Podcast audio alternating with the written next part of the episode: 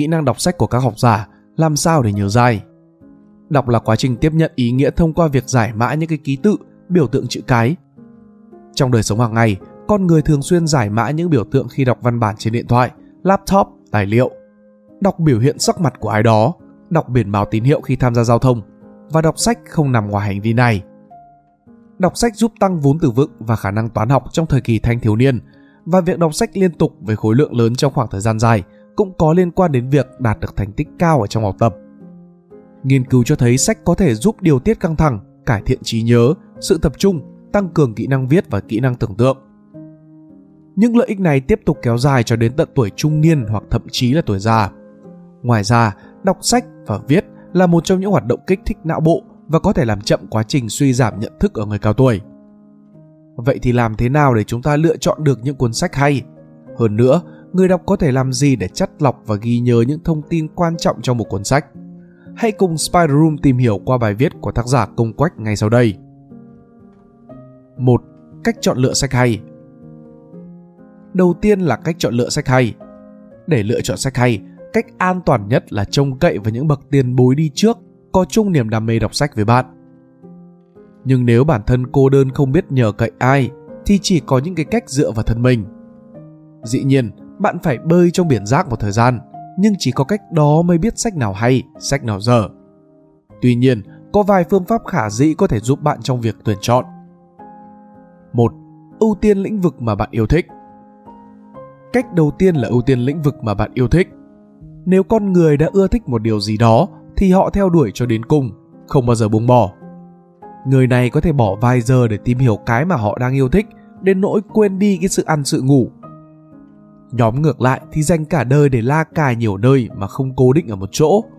Người tuyết này biết rất nhiều, nhưng đọc càng nhiều thì càng lạc vào biển vô minh. Họ cũng thường bị lọt vào chủ nghĩa tương đối, ai dắt mũi đi đâu cũng được. Như vậy, bạn nên chọn lĩnh vực mà bạn yêu thích nhất và lấy nó làm ưu tiên đỡ phải tốn thời gian la cà nhiều nơi mà không hiểu gì cả, cũng như tránh được cái sự chán trường vì mất niềm tin vào thứ gì đó có thể giúp cho bản thân thay đổi. 2. Chỉ chọn sách tái bản nhiều lần. Cách thứ hai là chỉ chọn sách đã được tái bản nhiều lần. Một quyển sách được tái bản nhiều lần có nghĩa là sách đã chịu được nhiều thử thách của thời gian. Nội dung trong sách chứa nhiều giá trị bất hủ. Bất kỳ độc giả thuộc thời đại nào cũng cần. Chưa kể đến, sách kiểu này được nhà xuất bản hiệu đính, sửa lỗi chính tả để hợp thời đại vì đôi khi tác giả là những người thuộc thế hệ cũ, ngôn ngữ và văn phong có đôi chút khác biệt. 3. Chọn tác giả có văn phong phù hợp. Cách cuối cùng là chọn sách có văn phong phù hợp với bản thân mình. Độc giả hay sao nhãng vì bị ngắt mạch đọc bởi những người có văn phong không phù hợp. Cho nên, hãy lựa chọn tác giả có văn phong phù hợp với bạn. Ngôn từ của người viết lách với kinh nghiệm lâu năm có chung đặc điểm như văn phong gãy gọn, hàm xúc, lượng kiến thức cô đặc, 2. Phương pháp đọc sách hiệu quả. Sau khi chọn được một cuốn sách phù hợp, chúng ta cần đến với phần quan trọng hơn, đó là đọc sách hiệu quả. Người đọc sách chuyên nghiệp lâu năm thường đại kỵ ba hạng người sau. Thứ nhất là người đang đọc sách nhưng mơ tưởng ở đâu đâu. Thứ hai, người đọc ngấu nghiến mọi văn bản từ báo chí, tin tức, sách, họ đọc như điên. Nhưng ai hỏi tới thì họ không hiểu, không nhớ cái gì cả. Thứ ba là hạng người bị khinh rẻ nhất, người này đọc một vài trang, một vài chương, tỏ vẻ ta đây đã hiểu toàn bộ quyển sách. Để trân trọng công sức của người viết, độc giả cần phải bỏ những cái thói quen trên. Thay vào đó là đọc chủ động bằng phương pháp đọc kiểm soát và đọc phân tích. 1. Đọc kiểm soát A. Lần đầu tiên, đọc nắm bắt. Bước 1. Đọc từ trang bìa đến mục lục, đến lời giới thiệu của nhà xuất bản và lời nói đầu của tác giả, đến lời bạt và cuối cùng là đọc một vài chương quan trọng. Trong bước 1, ta nên đọc trang bìa để khơi gợi cái sự tò mò thích thú thông qua nhan đề và lời khen có cánh của người nổi tiếng. Tiếp đến là đọc lời giới thiệu của nhà xuất bản cũng như là lời nói đầu của tác giả để hiểu sơ lược về tiểu sử, tư tưởng của tác giả. Đây là lời chỉ dẫn chân thành của tác giả cho người đọc để biết mình đang đi về đâu. Nên đọc cả mục lục nữa để nắm bắt tổng thể nội dung của toàn bộ cuốn sách. Tại sao ư? Đơn giản thôi, Mục lục giống như là cái bản đồ thiết kế lối tư duy có hệ thống của tác giả. Trước khi tác giả bắt tay vào viết sách, họ đã phải liệt kê tất cả các ý quan trọng tạo nên một quyển sách. Sau đó tác giả xếp các ý này có lề, có lối, có trật tự như là dàn bài trong tập làm văn. Bắt đầu từ chương nền tảng sơ khởi cho đến chương giải thích, chứng minh, rồi mới chương tổng kết lại mọi thứ. Cuối bước 1, ta nên đọc một hoặc hai chương bạn cho là quan trọng. Đọc các đoạn thông tin đầu chương và cuối chương, những nơi có từ tổng kết, kết luận, để có cái nhìn khái quát nhất về các kết luận của tác giả. Bước 2, áp dụng phương pháp tiền nhận thức. Hãy ôn lại những gì đã đọc bằng cách tưởng tượng, đặt câu nghi vấn và trả lời câu hỏi, hoặc là dự đoán trước nội dung của cuốn sách. B. Lần đọc thứ hai trở đi, đọc bề mặt. Bước 1. Áp dụng phương pháp tiền nhận thức bằng cách nghiền ngẫm lại mục lục và các tiêu đề trong sách. Bước 2. Cố gắng đi hết cuốn sách, không đọc lùi lại, đọc nhanh những cái đoạn dễ hiểu và nghiền ngẫm những cái đoạn khó hiểu. Sau khi kết thúc xong phần đọc bề mặt, nếu cảm thấy không hiểu gì cả thì bạn đã mua nhầm cuốn sách khó đọc. Vì thế bạn nên đọc lại nhiều lần bằng cách đọc bề mặt. Các học giả cho rằng sách khó hiểu là những cuốn sách đã vượt lên trình độ của bạn. Đó chính là sách hay, đáng đọc lại nhiều lần. Trong quá trình đọc này, bạn có thể dùng bút chì để giải quyết một số vấn đề mà mình sắp trình bày ở bên dưới. C. Dùng bút chì. Thứ nhất, ta có thể dùng bút chì để kiểm soát tốc độ đọc sách tùy ý và cải thiện cái sự tập trung khi đọc. Bạn nên di chuyển đầu bút chì dưới hàng chữ và để mắt bám theo. Thứ hai, làm vậy để tuyển chọn những cái ý chính ở trong sách, chẳng hạn như là gạch chân những cái luận điểm ý chính hay là viết lời tâm sự của tác giả, tóm gọn lại những cái ý quá dài ở lề của trang giấy hoặc là dùng bút chì để đánh dấu. Cá nhân tôi thì hay dùng để làm những cái điều như sau. Đầu tiên, ngôi sao và hòa thị cho những câu nói chạm đến trái tim của bạn. S cho những thông tin sai lệch của tác giả. N. Từ cần tra nghĩa. V. Lập luận vụ về. Hỏi chấm. Không hiểu. G. Đáng ghi chép lại. Và chấm than là chưa chắc đã đúng.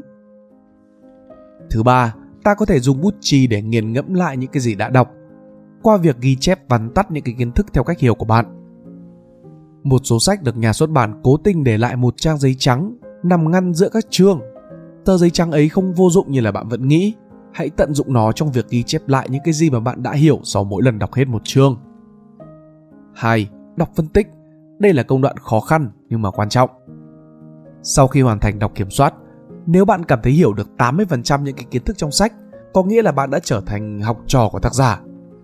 Nhưng bất kỳ tác giả nào cũng có mong muốn giống nhau, đó là cho phải phản thầy, hoặc là ước gì có thằng ất ơ nào đó chửi tác phẩm của ta để thiên hạ phải chú ý đến những cái lời ta nói. Tư duy phản biện trong khi đọc sách giống như là tư duy của quan tòa. Người này không bao giờ được dùng định kiến cá nhân để đưa ra phán xét bị cáo có tội hay là không. Đôi khi bạn phải tự đóng thêm hai vai khác nhau gồm luật sư và công tố viên nếu không có ai phê bình cuốn sách của bạn đang sở hữu. Nhà văn thực thụ là những kẻ không đưa ra lời khuyên cho bất cứ ai, họ chỉ muốn chia sẻ và cần độc giả làm người tâm sự cùng họ. Về việc nên làm theo tác giả hay là không ấy, thì còn dựa trên trách nhiệm và quyết định của độc giả. Người đọc không thể nào đổ lỗi cho tác giả được. A. À, tự tranh luận với tác giả. Bước 1. Liệt kê những cái luận điểm mà bạn đã đánh dấu Bước 2. Phản biện với tác giả Đưa ra thông tin xác thực hơn so với cả ghi chú S và chấm than. Tra lại từ điển, bài giải thích về thuật ngữ đã được trình bày trong cuốn sách có đúng với những gì mà tác giả đã giải thích hay là không cho ghi chú N. Có thể tác giả đang ngụy biện, hãy đưa ra quan điểm không đồng tình, cũng như là đứng trên góc nhìn của tác giả và bảo vệ quan điểm của họ với ghi chú V. Đưa ra những cái cảm tưởng tạm thời, câu nghi vấn về những cái điều chưa hiểu về ghi chú hỏi chấm B. Nhờ ai đó tranh luận hộ. Tìm bài tranh luận ở đâu? Đầu tiên là trong cái phần lựa chọn sách, mình đã nhắc đến cái việc ưu tiên những cái lĩnh vực yêu thích. Một khi đã bó hẹp lĩnh vực đọc sách, thì bạn đã gia tăng thêm cái cơ hội tìm ra những cái bài tranh luận giữa tác giả này với tác giả khác, giữa học thuyết này với học thuyết khác. Có thể là các tác giả sẽ viết chung một chủ đề, đương nhiên là họ sẽ có những cái cách hiểu khác nhau về chủ đề đó. Nên sưu tập các luận điểm của các tác giả nói về cùng chủ đề sau đó sắp xếp thành một bài tranh luận hoàn chỉnh. Thứ hai là trên Spider Room, bạn có thể tìm đến những cái tay viết uy tín, xem họ tranh luận thế nào với tác giả. Đọc review sách cũng được, nhưng các tay viết kiểu này thường có thái độ thiên vị vì họ còn vướng vào hợp đồng quảng cáo hoặc là chết mê chết mệt nhà văn nào đó mà họ thần tượng. Cho nên, bạn phải kiểm tra kỹ lưỡng xem họ phê bình công tâm hay là không. 3. Các trang báo khoa học, diễn đàn uy tín, các buổi offline mang tính chất hàn lâm. Làm thế nào để nhớ dai? Trí nhớ của bạn không phải là theo cái kiểu siêu trí nhớ, cứ đọc tới đâu là nhớ tới đấy. Giờ mình thử hỏi lại bạn những kiến thức học thuộc lòng từ 3 đến 4 năm trước thì bạn không thể nào nhớ hết được. Trí nhớ người bình thường hoạt động theo kiểu bất chợt. Nếu như ta cố nhớ về một kiến thức, một ký ức, một hiện tượng nào đó xảy ra trong quá khứ, điều kỳ cục là ta không thể nhớ nổi. Cho đến khi ta không mong muốn truy cầu tới cái sự nhớ nữa thì nó lại xuất hiện đột ngột. Ví dụ như là bạn đã quên hết tất cả lý thuyết, kỹ năng tập lái xe sau khi thi bằng lái, nhưng vẫn lái xe tốt và ít khi vi phạm luật giao thông. Hay là bạn là các học sinh trước khi thi không thể nào nhớ nổi những cái gì mình đã học. Cho đến khi đặt bút xuống giải bài thì họ lại nhớ rất nhiều những cái kiến thức đã quên. Có 5 cách để bạn nhớ kiến thức từ sách. Đầu tiên là ôn lại kiến thức đã học, trình bày kiến thức đã học theo cách hiểu của bản thân và ôn lại bằng mục lục ở trong sách. Tiếp đến là viết bài đăng đăng lên cái phần quan điểm và tranh luận của Spider Room, hoặc là dạy cho người khác. Hoặc cũng có thể là dùng kiến thức từ sách làm nguyên liệu cho bài văn nghị luận, tự sự, biểu cảm hay là thuyết minh của bạn. Và cách cuối cùng là thực hành. Những yếu tố bên lề hỗ trợ người đọc sách. Trước khi kết thúc, mình muốn chia sẻ với các bạn về một vài mẹo nhỏ để hỗ trợ việc đọc sách. Sắp xếp khung giờ cố định để xây dựng thói quen đọc sách. Chọn không gian yên tĩnh ít bị làm phiền. Gia tăng khả năng tập trung bằng phương pháp Pomodoro. Tập thể dục để tăng cường khả năng tiếp thu kiến thức. Đừng bỏ dở giữa chừng một quyển sách nào cả, bạn sẽ chỉ nhận lấy món quà hậu hĩnh từ sách nếu như mà bạn kiên nhẫn. Bạn nên có sự hoài nghi khi trò chuyện cùng với tác giả đừng làm nô lệ tư tưởng của bất cứ ai không câu nệ rằng bản thân có thể hiểu lầm hiểu sai ý đồ của tác giả. Cố gắng tinh gọn lại tủ sách của bạn. Ưu tiên cho lĩnh vực yêu thích không có nghĩa là chết cứng ở lĩnh vực đó. Một cái học bề sâu cũng cần cái học bề rộng. Kết. Trên đây là toàn bộ những kỹ năng đọc sách mà mình đã kinh nghiệm được từ năm học giả và triết gia. Đời họ cũng chỉ là những cái con lạc đà chở sách nhai đi nhai lại cặn bã của cổ nhân để rồi tìm ra cho riêng họ một cái gì đó phù hợp với thiên tính đó là cái học đã tiêu hóa, chứ không còn là nô lệ cho bất cứ ai nữa.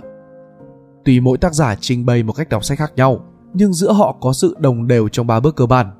Tìm hiểu về nội dung chính của cuốn sách trước khi đọc. Đọc chủ động. Phê bình sách. Các bạn sinh viên có thể áp dụng phương pháp này trong các buổi tọa đàm, diễn thuyết, tìm hiểu trước về chủ đề của bài diễn thuyết, chủ động nghe giảng, đưa ra những câu hỏi chất vấn khéo léo với diễn giả. Chúc các bạn đọc sách hiệu quả.